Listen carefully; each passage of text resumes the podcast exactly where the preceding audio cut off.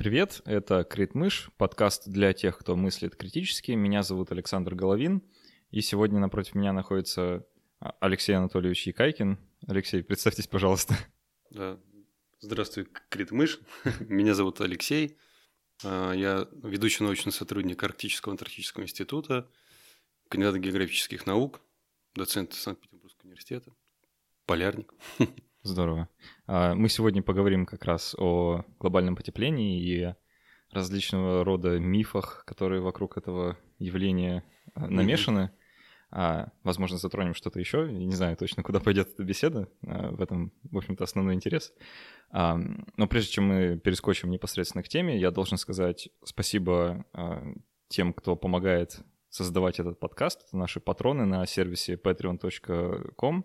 А, если вы, дорогие слушатели, хотите поучаствовать в жизни подкаста, а, помогать его делать и вообще приобщиться к этому делу, то это легко сделать по адресу patreon.com slash а, Там же можно еще и дополнительных всяких бонусных материалов, эпизодов послушать и все такое прочее. Итак, откуда начать этот непростой разговор о глобальном потеплении? Давайте, может, как-то опишем какой-то научный консенсус, да, вот как э, что вообще происходит? То есть консенсус, да, это то, что известно и то, что общепринято. Некое да. общепринятое знание на этот счет. Ну окей, да. Во-первых, тут действительно в последнее время стали э, чаще употреблять выражение глобаль... глобальные изменения климата, да? Да. Нежели чем глобальное потепление, если вы обратили внимание. Это не случайно, это связано с тем, что потепление, безусловно, фактор ведущий, то, что, ну, как бы очевидно, там, э, заметно происходит – но это далеко фактор-то не единственный. Да? Потому что факторов много, это и а, то же самое повышение уровня моря, там какие-то изменения в экосистемах. Об то этом тоже обо всем можем Изменение уровня климата, поговорить. изменение климата – это как более широкий термин, получается. Это более широкий термин, да. Поэтому как бы сейчас любят говорить об этом. А в общем, основной фактор, да, это повышение температуры, которое наблюдается последние, ну, примерно 150 лет. То есть считается, что человек начал более-менее активно влиять на климат примерно 150 лет назад. Ага. Сначала все медленнее, сейчас очень сильно, очень быстро изменения происходят.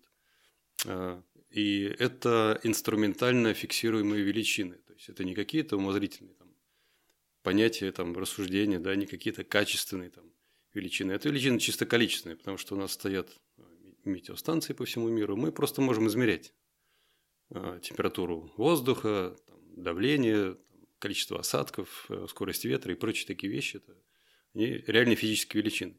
Вот они меняются. И, собственно, само это изменение и называют этим глобальными климатическими изменениями. В этом понятии еще как бы нет ничего про роль человека, да? Потому да. что, собственно говоря, еще долгое время спорили, ну, практически еще лет 10 назад, может быть, 15 еще могли быть споры о роли человека в этих изменениях. А сейчас всё, споров уже нет. Все очень быстро меняется. Все, знания очень быстро накапливаются, меняются на наших глазах. Сейчас этих споров уже нет. Да, человек влияет на климат, это это вот как раз э, то, что я хотел спросить. Э, это, изве... это известно. Это еще как... возможно вот быть э, не знаю, серьезным ученым климатологом и при этом отстаивать позицию, что человек не является причиной? Отличный вопрос. Я не встречал таких. То есть серьезных ученых климатологов, вот такие ведущие известные там, климатологи, скажем, русские, российские. Среди них нету противников того, что противников этой идеи, что человек активно влияет на климат. Ага. А, ну, это показатель, да, сам по себе. Для меня это показатель, безусловно, mm потому что есть некие научные авторитеты, есть люди, которые могут даже иметь э, там звание академика, например, но там авторитетом научным не являются. Ну, к сожалению, у нас так немножко все устроено, что... Ну, еще часто бывает, что люди просто из смежных областей как-то комментируют. Э, ну, да, да. То есть люди...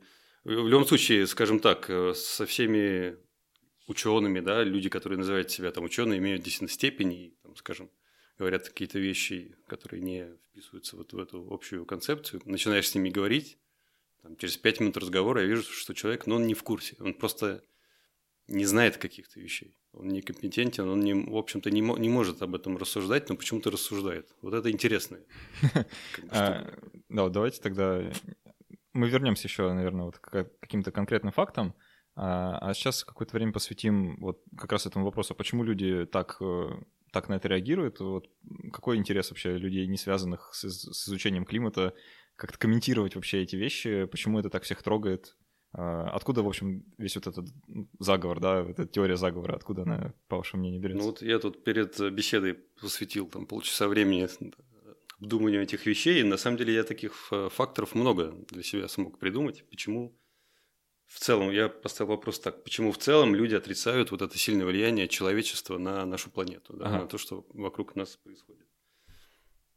Вот э, факторов много, на самом деле, я даже не знаю, там, с какого лучше начать, но теория заговора вы упомянули, я думаю, вполне уместно об этом тоже поговорить. Вот да. я, я себе это тоже отметил, да, она, безусловно, есть. По каким-то причинам люди очень легко попадаются на эти вот теории заговора как-то так наша психика устроена. Это не только в России, это везде, в общем. Да. Там в тех же Штатах, там, где в целом образование очень хорошее, да, особенно высшее образование. Неважно, все равно масса людей э, вот в эти теории заговора А очень много верит, теорий заговоров как раз в Штатах э, рождаются, а потом уже кочуют. Ну да, там, я думаю, что, может, на этом кто-то делает деньги, но народ на это ведется и там... Это еще теория заговора про теории заговора, получается. Да, забавно. То есть теории заговора их много, вот одна из них, э, вот, вот это вот альтернативные версии там, этих климатических изменений, это уже стало тоже некой теорией заговора. Якобы там ученых там, подкупают, подкупили, да, чтобы они говорили только одну версию, там забывали про другую. Я ну, очень много вот этого. Или, или что это заговор западных стран, чтобы там да, как-то разорить. Да, да, безусловно. Не, не такие западные страны. Безусловно. То есть в России помимо этого теории заговора, тут еще вот это наше антизападничество там приплетается очень мощно. Это, а, да, что-то там придумали, да, вот да, нам навязывают. И если вот они говорят так, мы просто из вредности будем говорить по-другому. Вот такой, такой подход я встречал э, там даже среди, скажем, сотрудников университета. Да, есть люди, к сожалению, это, это есть. Преподаватели, которые читают лекции, mm. У них иногда такие прорываются из них там идеи страшные просто. Я учился в университетах, да. Это страшное дело, их же просто нельзя к студентам пускать. Но нет, вот они читают лекции и могут, к сожалению, вот эти бредовые идеи транслировать и, так сказать, в умы молодых. И тоже это люди как бы ученые, как бы с какими-то степенями, то есть там хаос в голове тоже по полной программе, может быть, к сожалению. Ну хорошо, да. Вот есть какая-то психологическая или там психическая предрасположенность. В целом, а, один момент, пока не забыл, то забуду. Тут еще вещь э, в чем ведь состоит, поскольку вот там, например, говорят, там статьи критические там не принимают к публикации, все это данные сфальсифицированы, это все как бы все подстроено. Если ты сам статьи пишешь, публикуешь и знаешь, как вся эта кухня работает, ты очень быстро начинаешь понимать, что такой, такой заговор невозможно его составить-то, в принципе. Составить невозможно. И невозможно фальсифицировать эти факты. Ну, просто я могу долго об этом рассуждать, вам придется как бы мне на слово, да, поверить. Ну, это, это как вот с заговором. И люди-то, которые говорят, что это все там подстроено, сфальсифицировано, они просто подставляют себя по полной программе. Они просто говорят, что они не знают, как этот процесс научно устроен. Ну да. Они выдают сейчас головой. На самом деле, они говорят о том, что они просто не ученые, они не знают, как этот процесс организуется. Это они для ученых выдают себя с головой, да, для тех, кто да, в теме. Да, естественно, для тех, а кто для в теме. обычных людей это может быть весьма привлекательная позиция. Конечно. Конечно а, Вот я просто отмечаю некоторые сходства там с э, Э, тем, с теорией заговора о том, что американцы на самом деле не были на Луне.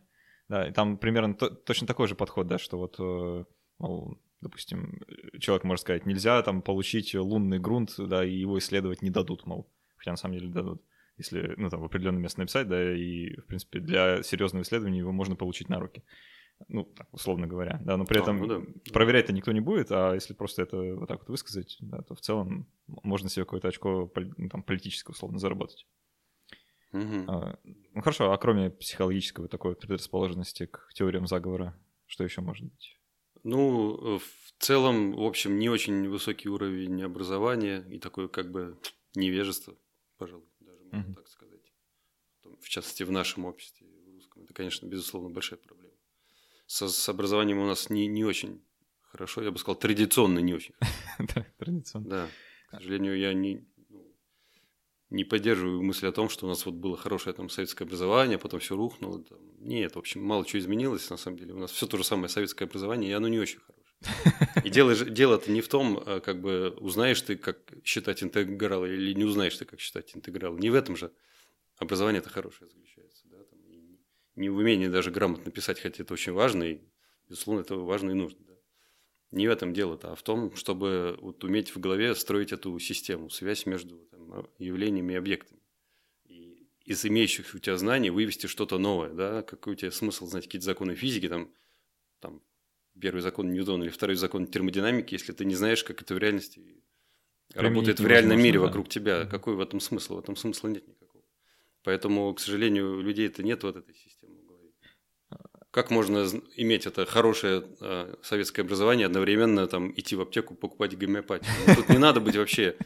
Это не бином Ньютона, да? Тут не, не надо быть гением, чтобы понять, что это чушь все и туфта. Но нет, идут и покупают. И также вот, покупаются на какие-то сумасшедшие э, идиотские идеи. Ну вот это, это фактор имеет место. Вот это забавно, кстати. Мне почему-то кажется, что хорошее образование не спасает. Вот само по себе, да, там э, даже какого-то там, очень качественное образование, полученное там в топовых вузах мира, оно в целом не дает гарантии, что человек э, не пойдет в аптеку за гомеопатией, условно говоря. Ну, не совсем так. В общем-то, дает. Ну, гарантии не дает, но какая-то корреляция безусловно корреляция, есть. Да. Потому что хорошее образование предполагает именно вот эту систему знания в голове. Знания должны не просто быть в голове, они должны быть организованы в систему. И ты, исходя из этой системы, можешь сам добывать другие знания, да? Сам производить э, эти знания. Вот и все. Поэтому, если у тебя какие-то начаточные знания там, о той же химии есть, ты не пойдешь в аптеку за гомеопатией. Зачем тебе покупать чистый сахар там за сумасшедшие деньги? Это же глупо вообще. А, еще вот я тоже об этом думал, да, почему люди, ну, тем более в нашей стране, как-то могут скептично относиться к этой идее. А, и мне такая мысль пришла, что у нас в целом а, вот эта проблема, проблема глобального потепления, она от нас несколько далека как раз по причине ну, некоторых таких климатических условий вот такой вот нашей основной части страны, что мы, возможно, не особо на себе это как-то чувствуем. То есть, ну, у нас тут э, ну, обычно нет торнадо, да, а, ни цунами нас не беспокоит, э, у нас, в принципе, не случается, извержение вулканов — это тоже где-то всегда в другом месте, и поэтому ну, мы не чувствуем на себе, да, как-то каких-то последствий, поэтому сложно людям про это думать. Ну, это как, получается, какая-то такая высшая материя, да, меня это не касается здесь сейчас, э, зачем мне вообще об этом размышлять? Это отличный комментарий, я полностью с этим согласен, да, так и есть. У России в этом плане немножко особая роль, да, во всей этой системе. И мы там не маленькое островное государство Кирибати, которое просто неминуемо исчезнет в 21 веке. Его не будет, потому что его смоет там океанской волной. У нас немножко все не так. Климат у нас довольно мягкий, у нас действительно бывают редко эти там, такие всякие крайние события. У нас даже землетрясения это не особо бывает. Только ну, на юге там где-то. Все негативные в основном последствия потепления, такие как разруш... ну, там, разрушение мерзлоты, например, там, размыв берегов и прочее, это все будет происходить где-то в Арктике, и нас это особо не коснется. 90, не, не, не помню, сколько точно процентов э, населения России живет до, до Урала, да, в да. европейской части. Что там происходит дальше, как говорится, горено все огнем. Людей это мало заботит. Тем более людей не заботит то, что будет происходить вообще в других странах Есть даже такие рассуждения, ну, кому-то будет э, плохо, ну, значит, нам этого будет хорошо. Они все сюда приедут. Я для себя, я для себя понял в какой-то момент, может быть, так, не, не так давно даже, что все эти глобальные изменения – это прекрасный пример того, что вот мы уже должны от этой парадигмы прошлого отходить, да? Мы всегда были э, представителями какой-то группы и боролись с представителями других групп. Сначала на уровне племени, потом там, не знаю, рода, потом государства, и вот мы пока на этом уровне остановились. Вот есть наше государство, мы интересы его защищаем, нам хорошо, а другие гори они огнем, и там мы с ними будем воевать, и у них ресурсы отбирать. А все это уже не работает. То есть вот этот круг мы, наш, он должен уже быть, должен быть объединен на всю планету. И вот глобальные эти изменения – это прекрасный тому пример. Э, скажем, СО2 вы больше всего там производится в Китае, да, больше всего углекислого газа выбрасывает Китай. Из-за этого тают ледники где-нибудь в Арктике и в, и, и, в, и в Антарктиде, и из-за этого там поднимается уровень океана где-нибудь, ну, там, в Тихом океане, из-за этого гибнут островные государства. Представляете, как все связано? И какие-то негативные изменения происходят в том же, в, в том же самом Китае. Их тоже ждет там какие-то плохие вещи, типа там падение урожайности и там повышение, скажем, каких-то заболеваний, какими-то болезнями. Все абсолютно связано. То есть мы не можем исходить теперь из интересов э, только своего государства, потому что это уже неразумный совершенно Изменение климата глобально. У нас уже нет такой роскоши, чтобы там думать о том, будет хорошо на нашей стране, а другие там, черт с ними, нет. будет плохо всем, и это общая проблема, которую всем надо решать. Россия, кстати говоря, не такой уж большой производитель углекислого газа, у нас экономика ну, относительно слабенькая такая. Да? Ну да. Но, а... тем не менее, нас тоже это коснется. Интересная, конечно, мысль. Мне кажется, ну, я скептически отношусь к идее о том, что человечество внезапно объединится вот под... Э, внезапно ничего не, не ну, да, произойдет. Тут нужна большая работа, в том числе и просветительская. Надо про это говорить просто, и примеры конкретные приводить. Вот. Один я привел сейчас, их можно много придумать. Э, Рано или поздно дойдет до всех, я думаю, конечно. Другого Когда и государства начнут исчезать под цунами. Ну да, в том числе и это. Хорошо. Кстати говоря, та, та же история с беженцами, да, которые вот эти несчастные люди, которые бегут там в Европу из там, той же Сирии, например, там ведь тоже ведь все началось, и гражданская война в том числе была спровоцирована там небывалыми какими-то засухами, которые стали повторяться гораздо чаще, и из-за этого вот, естественно, это сразу накладывает ну, какое-то давление там на все общество, да, потому что проблемы там с, с продовольствием и прочее.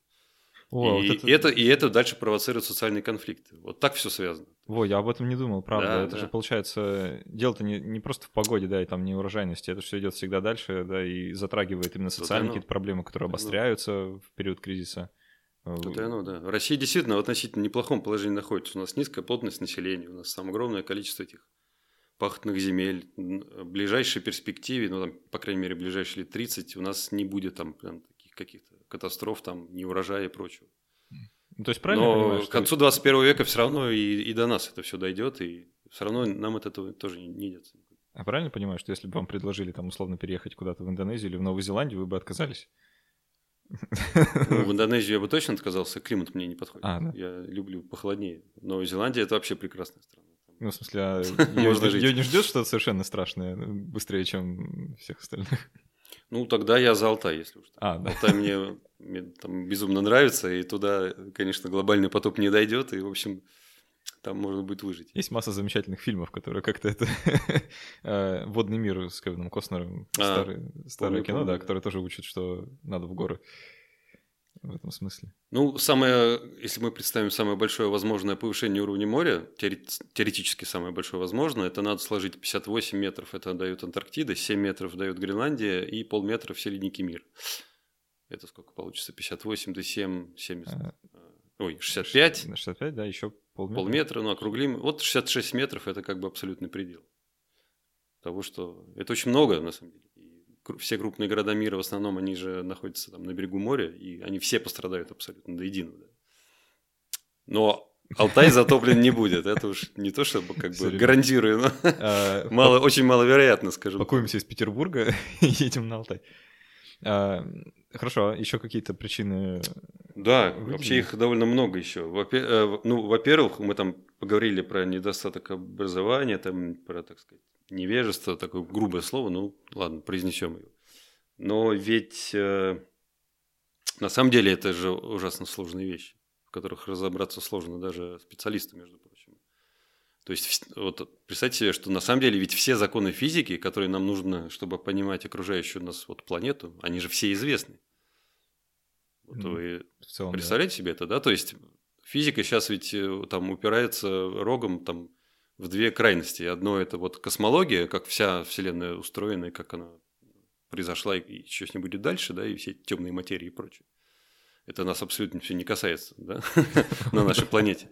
И вот микромир там на уровне атомного ядра и, и меньше, да, как все это устроено, все эти там элементарные частицы и так далее. Да, посередине. И, в общем-то, это нас тоже особо не касается. Ну, пока мы там не взрываем ядерные бомбы и не производим там термоядерный синтез какой-то все, что посередине, вот наша нормальная обычный уровень энергии, все законы физики-то известны, чтобы полностью этот мир описать, между прочим. Но дальше оказывается, что их законов совсем немного. Это вот по пальцам одной руки их можно там как бы пересчитать. А дальше-то Вопрос происходит вычисления. адская комбинация вот всех этих многочисленных процессов, нелинейные все эти процессы, обратные связи, тра-та-та.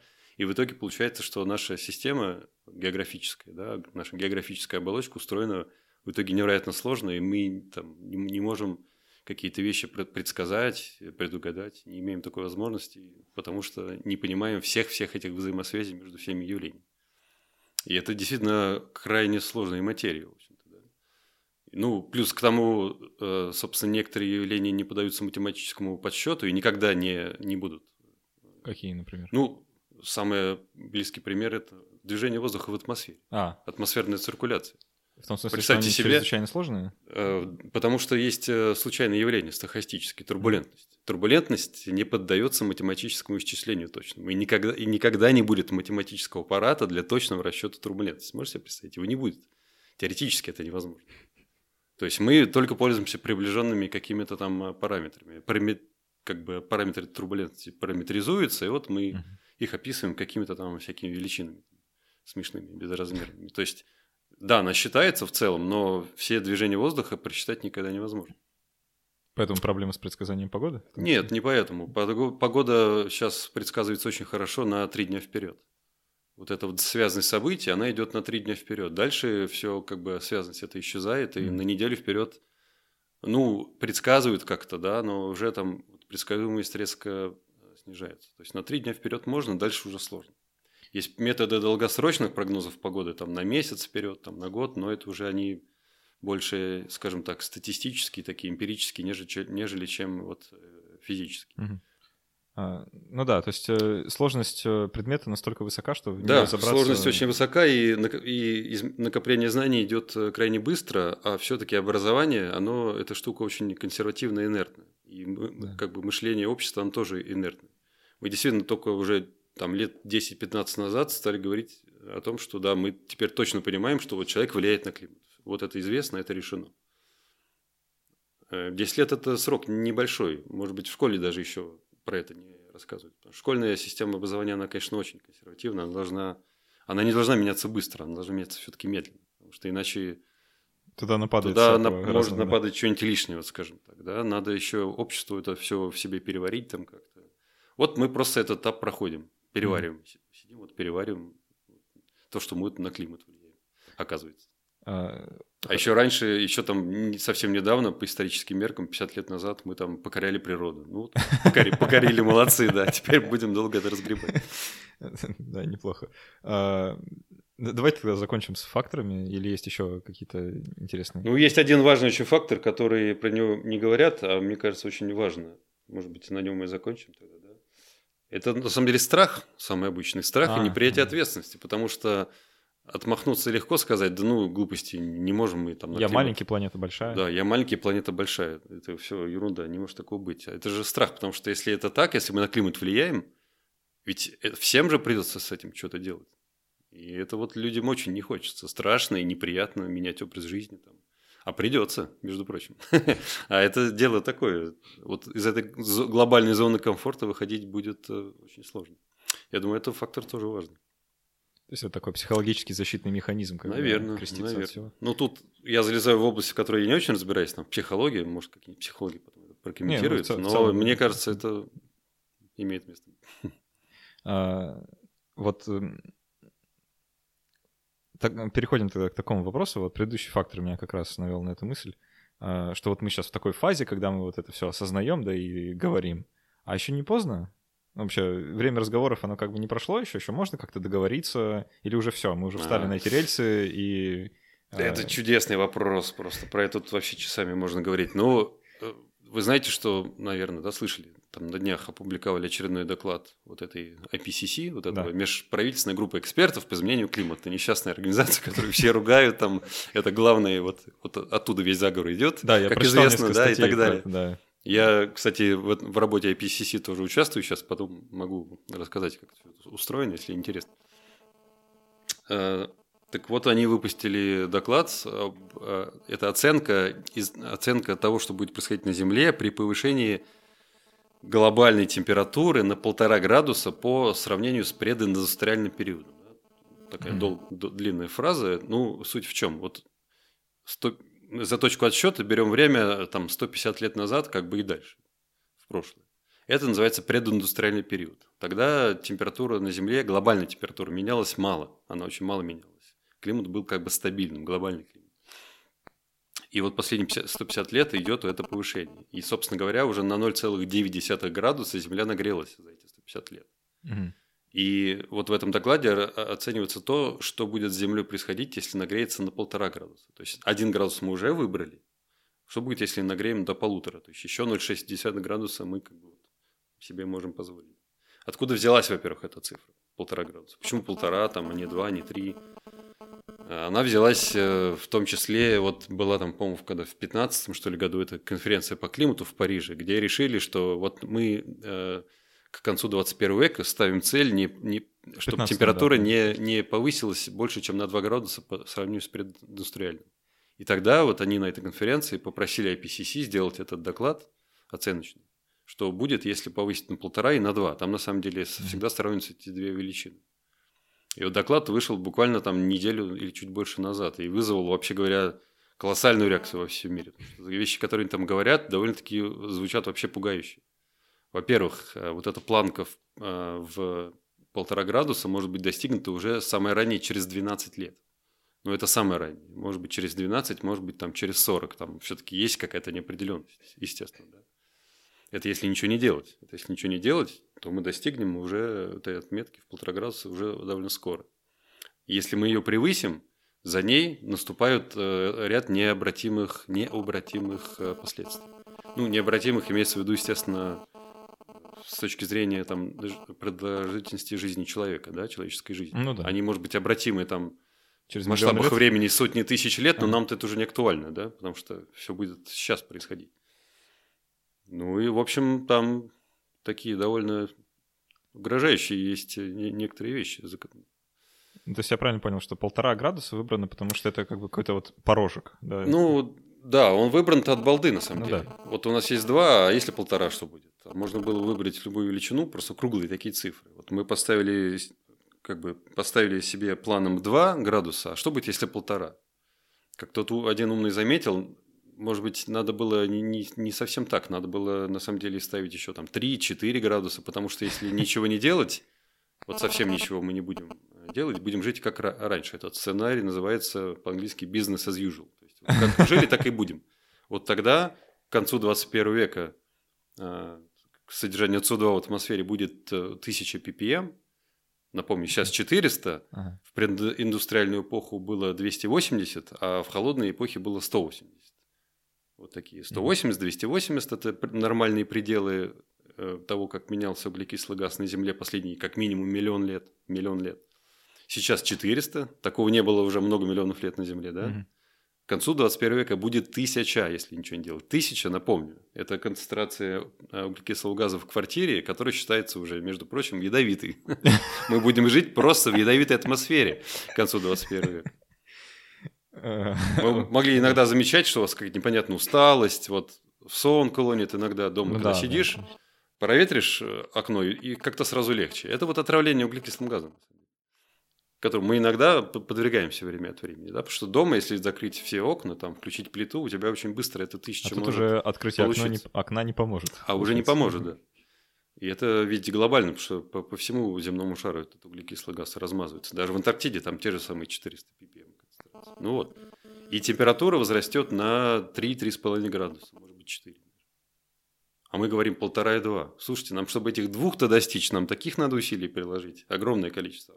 А полтора это выглядит почти невероятным. Mm. По оценкам этого доклада, в полтора градуса, чтобы достичь, ну, виду, не превысить полтора градуса к концу 21 века, меры, которые они предлагают, это считай, что это просто невероятно, потому что это надо к 2050 году полностью отказаться вообще от углеводородов на всей планете. От нефти, газа, от угля.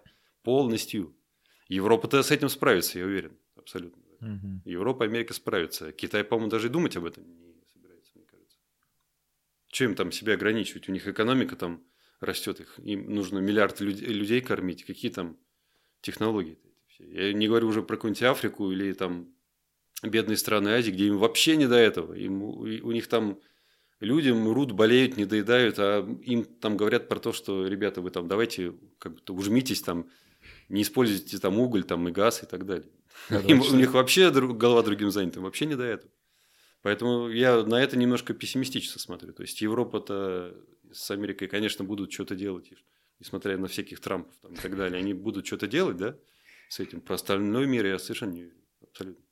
Э, там адские нужно усилия приложить, чтобы не выйти за полтора градуса. А то есть там, там вообще вообще нельзя углеводородов и угля? Абсолютно Или... ни, никаким образом нельзя. Это есть а. основной главный источник Просто СО2. Да, я это... так полагаю, что доля вот таких ну, стран третьего мира, условно говоря, в выбросах, она ну, относительно маленькая в целом. Ну, она, скажем так, конечно, относительно, ну, относительно-то она как раз большая. Еще раз повторю, Китай больше выбрасывает СО2, чем Америка, хотя там экономика Америки в два раза больше китайской. А, ну Почему? Да, Потому что не неразвитые технологии, бла-бла-бла и так далее. Там просто они до сих пор еще где-то уголь используют. Там в каком-нибудь Шанхае, значит, атмосфера, как в Лондоне 19 века. Когда были эти якобы там туманы, это были не туманы, а смоги, да, никаких туманов в Лондоне нет особых. Это был смог самый настоящий. Там был желтый туман, это просто дым от этих всех многочисленных котельных и так далее. Потом эта, эта эпоха прошла, и туманы в Лондоне исчезли, да? Все это, все это делов. И вот сейчас эти туманы и смоги, это вот там в китайских городах.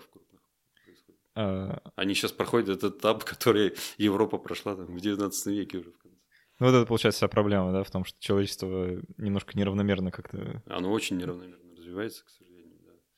Ну, с другой стороны, э, тому же там Китаю или Индии, другим странам, им не надо ждать там сотни лет, чтобы чтобы понять, что что-то не Нет, чтобы пришли к ним эти технологии, потому а. что западный мир их производит и в готовом виде дает их всему остальному миру. Вот в этом как бы прелесть э, глобализации, да, что мы в готовом виде получаем, у нас есть эти мобильные телефоны у всех и компьютеры, но мы же их не делаем, да, это все там, к нам приезжает откуда-то.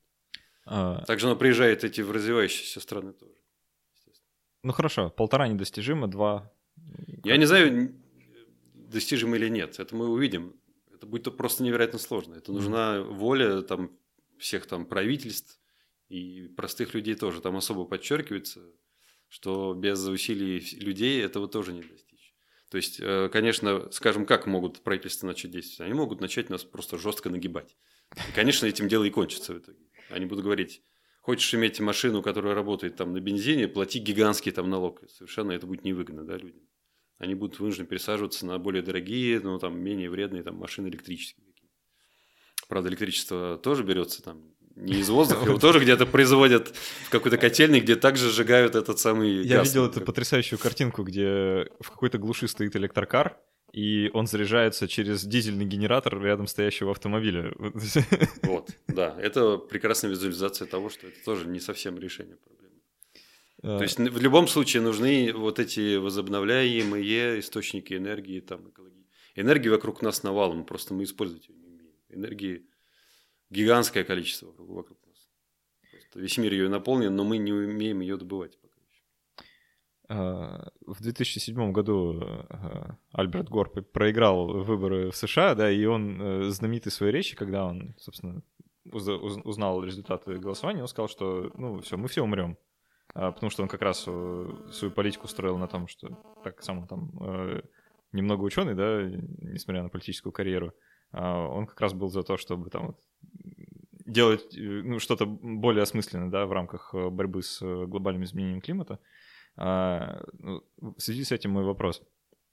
А какие правительства вообще сейчас шаги предпринимают? Предпринимает ли, что делается, ну так, на глобальном уровне? Э, Европа больше всего предпринимает таких усилий. Э, там Германия, Англия, Франция, вот это, наверное, лидеры. Ну, Италия это может быть, да. Ну, то есть Великобритания и Германия, я думаю, лидеры этого всего движения, мне так кажется. И еще до этого отчета, скажем, да, задолго до, там, помню, в прошлом году я слышал там в новостях, что в принципе Германия планируется полностью отказаться от бензиновых двигателей уже там чуть ли не к 2030 году. И они, я думаю, преуспеют в этом. Они могут это будет им там дорого стоить и так далее. Но... А, вот у Швеции тоже есть программа по А, отказу... вот скандинавские страны, mm. безусловно, да. Кстати говоря, они, э, по-моему, Дания вообще лидер э, вообще в этих всех экологических там технологиях. По-моему, там самый большой процент энергии, который добывается из вот этих возобновляемых источников, да. ветряки там и так далее. Это, по-моему, именно в Дании, э, кажется. Но там это именно потому, что страна-то небольшая, там немного народу живет не так много этой энергии нужно. Да? Чем страна больше, чем, тем все сложнее и сложнее обеспечить невозобновляемыми этими источниками энергии. Так что да, Европа, безусловно, лидер э, всего этого движения. Ну, там Америка, скажем так, временно отстает, там, может быть, по политическим каким-то мотивам и так да, далее. они сейчас заняты немножко. Ну, я думаю, когда они там в себя придут, там разберутся со своими внутриполитическими проблемами, они огромный скачок вперед, безусловно, сделают.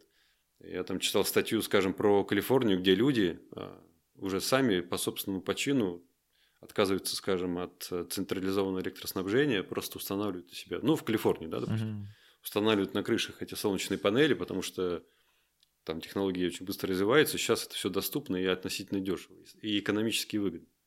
Покрыть дом, э, крышу солнечными паneлями, этого достаточно, чтобы полностью себя обеспечивать электроэнергией. Еще и отдавать можно. И они отключаются от этих, можно даже отдавать, действительно, продавать. И они отключаются от этих э, электросетей, и там это уже массовое движение какое-то. И там начинают чуть ли не разоряться эти компании, которые электричество производят. Они, их услуги уже становятся не, не нужны. Но это Калифорния, там солнца много. там. Мы- Много мы- этой мы, солнечной мы еще в июне э, у нас был эпизод э, с Ангелиной Давыдовой. А, Мы с ней как раз говорили, как, э, в России открыть свою... Пользуясь случаем, передаем ей привет. Да, а, мини-электростанцию, да, вот э, вообще, как казалось, в России это, в принципе, сделать практически нереально. То есть даже если вы, ну, только если там в частных домах где-то, и то там вопрос встает об, о том, что питаться от сети все равно выгоднее экономически, потому что у нас ну, относительно дешевое электричество. А, и вот так вот ставить там панели, да, или ветряк, ну, совсем, получается дорого. А, а если в многоквартирном доме, да, как, собственно, большинство людей в стране живет, а, то это, в принципе, нереально сделать в силу каких-то вот таких там, ну, бюрократических причин. Скорее всего, в силу какого-то законодательства. Да, да, да, просто Просто, нельзя. не дадут, да. А, Только если там феноменально как-то собраться всеми жильцами и долго ходить по администрациям, да, и с подписанными бумагами стучать и говорить, мы хотим отключить наш дом, да, и питаться от э, солнечных батарей. А так, в принципе, вряд ли. А, так, а в России что-то происходит вот на каком-то таком глобальном уровне с этим? Не знаю, я, честно говоря, не знаю. С одной стороны, у нас как бы, ну, тоже выпускаются какие-то некие доклады на нашем э, собственном уровне, ну, на уровне Росгидромета, да. Росгидромет – это наш, наш, э, наше отделение в ВМО, Всемирной метеорологической организации. То есть, есть структура этого ВМО, в каждой стране есть как бы своя организация, входящая в эту структуру. У нас она называется Росгидромет, собственно, наш институт к нему принадлежит. То есть мы, наш институт арктический, антарктический, антарктический мы Мгм. подведомственны вот этому Росгидромету. Да? И вот Росгидромет тоже эти климатические там, доклады выпускает, но уже для России. Там также вот говорится, естественно, о влиянии человека на климат, о всех негативных там, факторах и так далее. Ну, у нас как в Америке тоже С одной стороны. занято немножко. Ну, ну, ну да, во-первых, нам тоже немножко, э, во-первых, не до этого. Мы, в общем-то, тоже страна, как бы, скажем так, развивающаяся. У нас все-таки проблема экономического роста стоит острее, чем там проблемы всякие экологические. да. Нам сначала бы благополучие, собственно, как-то увеличить. А потом уже думать, какой ценой она получается. Да? Ну да, эту пирамиду Маслова, масло товарища Маслова никто не отменял. То есть базовые потребности, они, они на то и базовые, как говорится. Ну и плюс, к сожалению, опять же, такие руководство страны не очень, скажем так, компетентно в этих вопросах. Тоже не очень хорошее образование они имеют. Им, к сожалению, не хватает э, интеллектуальных мощей, чтобы понять эти все проблемы. Мне так кажется. Вот А. буквально недавно, я сам не, не видел, не слышал, но там в новостях мелькнуло, что на каком-то очередном там собрании Путин сказал, что вот все эти влияния человека на климат это все глупости и выдумки. Ну что, Да, так сказать. да, ну что теперь с этим поделаешь? М. Руками только развести. А, хорошо, да. А, ничего хорошего, конечно, но... вот- Ничего хорошего совершенно. Ам, А в самом пессимистическом вот варианте развития событий, да, если человечество все-таки не сможет друг с дружкой договориться и как-то бизнес as usual, да, а что вообще нас ждет? Мы все умрем, я полагаю. Ну, огромное количество людей, там, я не знаю, там, как- какую цифру назвать, может, до миллиарда да, даже. Это сотни миллионов в любом случае будут к концу 21 века находиться в зонах, так сказать, очень-очень а, повышенного риска. А Для многих просто их земля, где они живут, она просто исчезнет, да, и просто не будет физически. Им надо будет куда-то переселяться. А, Соответственно, это будут просто какие-то очень большие социальные последствия, которые нам даже сейчас сложно вообразить. Но там война в Сирии, это покажется нам детскими шалостями вообще. Ну и поскольку жизнь несправедлива, то, естественно, хуже всего придется тем странам, которым и сейчас э, нехорошо. К сожалению, да, самый большой удар придется ровно на те страны, где и сейчас жизнь не сахар. Вот на развивающиеся бедные страны Африки и Азии, Латинской Америки, они больше всего и будут страдать. Естественно, хорошо быть здоровым и богатым, да, чем там больным и, э, и бедным, поэтому там и Европа, и Америка, они окажутся в неких предпочтительных условиях. У них будет и больше ресурсов, чтобы справляться с негативными последствиями, и они наверняка будут какие-то действия предпринимать заранее. Насколько я знаю, уже сейчас там разрабатываются планы, там, например, переселение чуть ли не всего Лондона там куда-то на другое место. Да, потому что если уровень моря поднимется на один там метр, вполне возможно к концу 21 века. Очень даже возможно. Уже куда-то придется большое, большое количество людей переселять. В Голландии, там, mm-hmm. в Англии, вот, в странах, которые на низкой территории там, находятся. Может быть, в Петербурге тоже. Ну, у нас немножко защищенное такое положение. Почему? Ну, у нас есть, во-первых, дамба, во-вторых, а, а, уже сейчас она есть. Во-вторых, у нас все-таки тектоника такова, что у нас земля немножко приподнимается, поэтому у нас локальное, вот, локальное повышение уровня моря будет не таким большим. Угу люди как бы себе не представляют, на самом деле уровень моря повышается не везде одинаково. Казалось бы, должно одинаково, как бы разувается мировой океан как такой воздушный пузырик, как мыльный пузырик, да, но нет. Потому что форма Земли всегда меняется немножко, гравитация, сила гравитации немножко меняется локально. А, да, Там атмосфер, ровный, да. атмосферное давление меняется, поэтому очень неравномерно уровень моря растет. Где-то он будет расти там очень сильно, где-то наоборот даже он может понижаться. Угу. Понятно. Ну, то есть э, первая опасность, да, это все-таки повышение уровня моря, да, и вот э, все, все последствия, которые следом за этим идут. Ну, это один из очень важных факторов, и он такой наглядный. И, во-первых, он уже сейчас происходит, сейчас на 3,5 миллиметра в год уровень моря растет, угу. ну, в среднем, да, на всей планете, где-то больше, где-то меньше.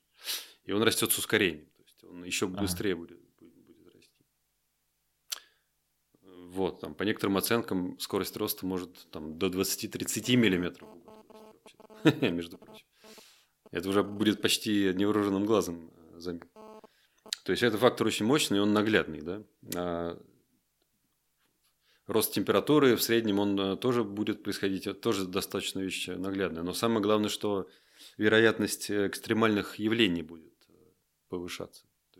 Те самые волны тепла, угу. как их называют, да, которые случаются теперь уже регулярно в Европе. Вот этим летом была последняя. Это же самое прямое воздействие на людей. Страдают там, ну, в первую очередь, больные пожилые люди. Там не всегда можно четко причину смерти установить, да, потому что все это опосредованно, косвенно. Там, умирает вот, этот несчастный пожилой человек от того, что у него не удерживает сердце, а сердце не удерживает, потому что большая жара, и ну, с такими нагрузками организм не справляется. У молодых тут, конечно, преимущество. То есть вот эти волны тепла проходят, и там это могут, несколько десятков тысяч человек могут э, от этого умереть не напрямую, не то, что они сгорели в огне, а косвенно, потому что сердце не держит. Это раз. Там, или от обезвоживания. Да, как. Потом э, э, вероятность э, там где-то засуха, где-то, наоборот, наводнений тоже будет угу. возрастать. Ну, то есть, в целом... Вот, э, то есть, в климате а, аридном, вот в том же самом вот, э, на, на Ближнем Востоке, да, в той же Сирии, там вероятность засух будет. А где-то, скажем, где муссонный климат, наоборот, э, интенсивность этих муссонов будет возрастать эти тропические циклоны, которые тоже регулярно обрушиваются. Опять же таки, на это несчастные Гаити, которые так страна бедная, туда еще циклоны регулярно бьют. Не, не знаю насчет частоты циклонов, но по прогнозам э, глубина этих циклонов, мощность их будет тоже возрастать в течение 21 века. То есть целый комплекс явлений. А, Экосистемы разрушаются, да, есть они не выдерживают этой нагрузки, и там некоторые экосистемы исчезают, которые могут адаптироваться, они пытаются адаптироваться, которые могут э, сместиться куда-то там в другое место, они смещаются. Сейчас, например, э, тундра у нас в Арктике, вот везде в России тундра постепенно замещается э, лесом. Mm-hmm. это процесс понятно, не быстрый, но он уже сейчас заметен. Там, где была тундра, начинают расти деревья, все это сдвигается, все широтные зоны сдвигаются на север. Ага, да. В северном полушарии, в южном на юг.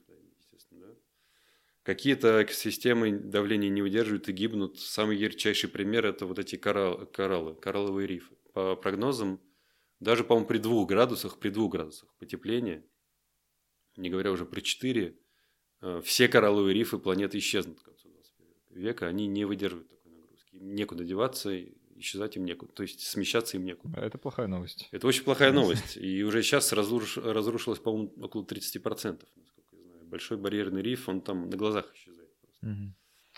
Надо ехать смотреть пока. О, Но там два фактора. Там сама по себе температура моря, просто температура воды, она очень важна для жизни этих кораллов, да, вот напр- напрямую. Ну, у кого есть там аквариум дома, те знают, вот немножко холоднее, немножко теплее, начинает все это гибнуть там. Потому что вот они заточены на эту именно температуру, а не на другую какую-то. Это раз. И второе – это кислотность воды. Мгм. Поскольку СО2, он легко растворим в воде, океан, собственно, забирает там треть всего того СО2, что мы выбрасываем, или там четверть, да, Мгм.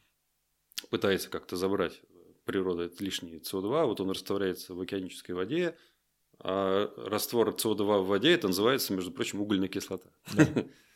И вот э, кислотность океана повышается, и эти кораллы, которые сделаны из извести, они просто чисто вот химически растворяются. Как вот бросить с- э, чего там, не знаю, какую-нибудь соду в, в уксус, вот она шипит и растворяется там, или кусочек мрамора, да, бросить. Да. Это- вот это ровно то, что происходит. Самая обычная простая химия. Они растворяются просто э, в кислой воде. в начале нулевых э, была такая мода э, у Голливуда на фильмы катастрофы. Вот, э, Да. Один из моих любимых, э, наверное, я его раза три смотрел, правда, давно. а, называется «Послезавтра». Э, И там вот высказывается довольно такая любопытная идея, которая имеет э, отражение в вот этом э, фольклоре, да, на тему глобального потепления, что глобальное потепление приведет к глобальному похолоданию, на самом деле, да, что там, а, не помню, как там в фильме было, что изменились там океанические течения. А я могу рассказать. А, давайте. раз-таки. Здорово, что вспомнил, потому что мы как раз в ЭТМО там, когда я приходил к, ребятам, мы как раз этот фильм, собственно, разбирали. Ага. У них было задание посмотреть фильм и рассказать мне, что, по их мнению, там является как бы фактом, ну или там достоверной какой-то информацией, а что выдумкой. И как ни... Ну, там очень много выдумок, чисто физических, там, ляпов и глупостей, а как раз-таки вот эта идея о каком-то локальном похолодании, связанном с потеплением, вот она-то как раз э, теоретически обоснована, да, потому что такое, такие вещи могли в прошлом случаться. Случаться последний раз такое было 8 тысяч лет назад так называемое известное событие 8, 8200, ну, в смысле 8200 лет назад оно случилось, оно хорошо известно там по гренландским кернам, скажем, да, ледяным, Ага. где там очень резкий такой провал в температуре случился, очень резкий, и потом медленное такое восстановление. И, как считается, причиной этого было, а, был э, прорыв гигантского озера приледникового, которое существовало где-то в Северной Америке. Это озеро на- называется. Его воды пресные и поэтому легкие, да, проникли в Северную Атлантику, поскольку эти, ну, эти воды холодные, да, но поскольку они пресные, они легче, чем теплая, но соленая морская вода. И они э, таким слоем большим перекрыли Северную Атлантику, и благодаря этому Гольфстрим был как бы перекрыт и не доходил до Европы, да, Мгм. до Северной там, Америки, до Гренландии, до Европы. Гольфстрим в, в то время не доходил. Это-то и вызвало вот это мощное похолодание. Потому что климат Европы, он гораздо теплее, чем он э, был бы, если бы не, не Гольфстрим. У нас такой мягкий, теплый климат, и даже в Петербурге, собственно говоря, именно из-за Гольфстрима.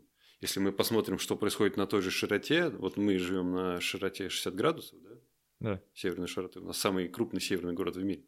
На той же широте примерно находится Якутия с этой вечной мерзлотой, на той же широте находится Южная Гренландия с ее ледниками, на той же широте находится Баффинов залив, покрытый льдом там чуть ли не все время, а у нас вот тут Ничего вроде, да. относительно мягкий климат, в общем-то, и зима у нас довольно мягкая. Это именно это все из-за Гольфстрима. Если его как бы убрать, у нас сразу на 10-15 градусов э, похолодает.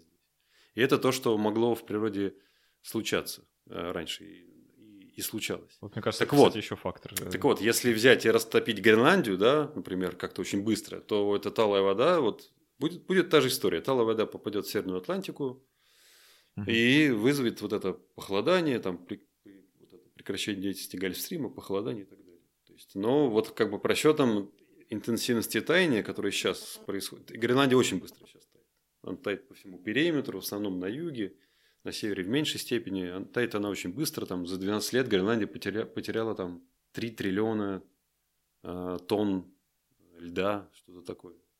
огромное количество. И вся эта вода попала, естественно, в мировой океан. Но даже такой интенсивности таяния недостаточно, чтобы Гольфстрим перекрыть.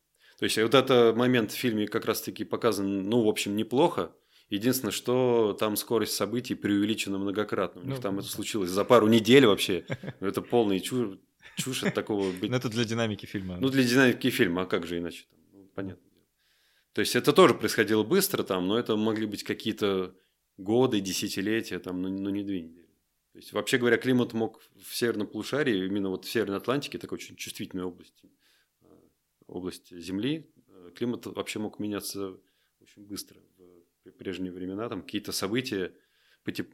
происходили, например, очень резкие потепления, э, скажем, при переходе от, от, от оледенения к нашему, нашей теплой эпохе Голоцена, там, тысяч лет назад. Они очень быстро могли происходить перестройка там циркуляции могла занимать вообще считанные годы, представьте себе. Это как бы нам даже странно вообразить себе. То есть э, тоже могли очень резкие изменения в прошлом происходить. Очень резкие и быстрые. Единственное, что они были не глоб... ну, они могли быть не глобальными, а локальными. А, да, у нас на самом деле подходит к концу наше обычное время э, подкаста. Э, очень много всего хочется еще затронуть и обсудить, но давайте, может, тогда закончим на какой-то, не знаю... Надо что-то оптимистичное придумать. Ну, я не знаю, насколько это оптимистичное будет мое предложение, просто сказать, э, а что вот обычным людям, да, вот, которые там не имеют доступа к большой политике, да, что, что делать, чтобы как-то, не знаю, влиться, что ли, в эту, в эту осознанную тусовку людей, которые эм, хотят как-то повлиять на эту ситуацию, да, хотите всем рассказывать? Или можно какие-то более ощутимые шаги сделать? Ну, во-первых, я хочу сказать, что я вообще верю в силу человеческого разума и думаю, что мы все можем преодолеть, если возьмемся за это всерьез. А чтобы взять всерьез, нам надо просто захотеть. Ну, человек так устроен. Если он захотел, у него включаются все эти мозговые мощности, чтобы к этому, к своей цели как-то двигаться. Поэтому я надеюсь, что мы с этой проблемой все сообща справимся. А вот рекомендации простым людям, что с этим можно делать, но они как бы тоже есть, они тоже как бы про них говорят там. Ну, во-первых, распространять знания, конечно. Если вы знаниями обладаете, делитесь ими. Не надо там замыкать их э, на себе. Я считаю, что у ученых это вообще их просто прямая самая обязанность. Вот этот цикл должен быть замкнут. Ты знания получил, вот изволь вернуть его в общество, да, чтобы общество дальше там как-то развивалось. Иначе, если ты закончишь это только там ну, публикациями научных статей в лучшем случае, ну, дальше дело может не пойти. Кто их читает, там, эти статьи? Надо знания популяризировать, это раз. А каждый простой человек для себя тоже может какие-то несложные э, сделать вещи, которые будут хорошо и для него, собственно говоря, и для всей планеты. Вот интересно, что все меры, которые предлагаются для того, чтобы снизить нагрузку на, ну, на Землю, на экологическую нашу систему, на, на климат, они все хороши для самого человека. А это какие меры? Поменьше на автомобиле ездить, побольше на велосипеде. Хорошо? Хорошо. И для нас, и для природы.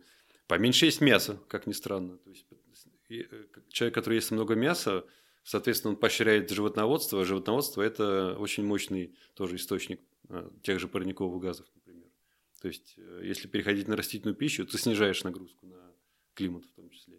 Как это ни странно звучит. Да, и для здоровья в целом поменьше вот мяса. Не, не, как бы мы же об этом не думаем, а вот тем не менее, да, если есть меньше мяса, это хорошо и для тебя, а, и для климата тоже.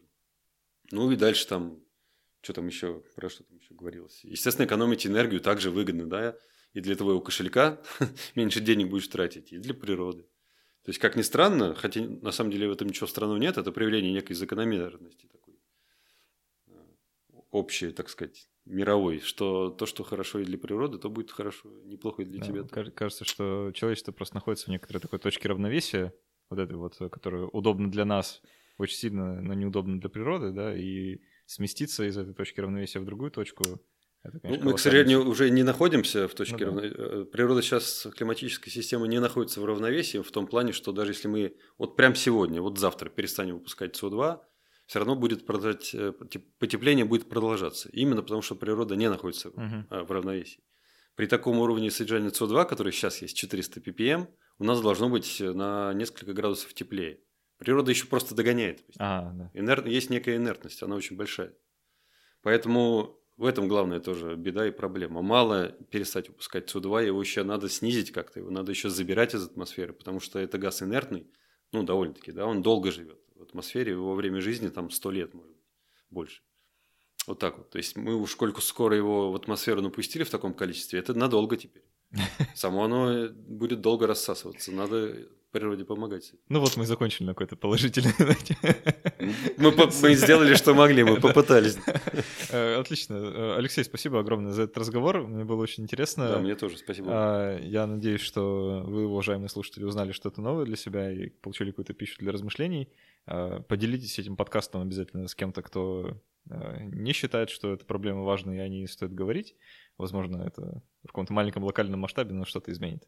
А, Еще раз говорю спасибо тем, кто помогает делать этот подкаст, нашим патронам на сервисе Patreon. А, ребята вы очень классные. Благодаря вам происходит э, то, что происходит, и мы можем этот подкаст сделать. А, если вы слушали нас в iTunes, то, пожалуйста, когда подкаст закончится, оставьте какой-нибудь отзыв в iTunes, поставьте там нужное количество звездочек. Это тоже крепко помогает подкасту продвигаться в iTunes. И до встречи через неделю.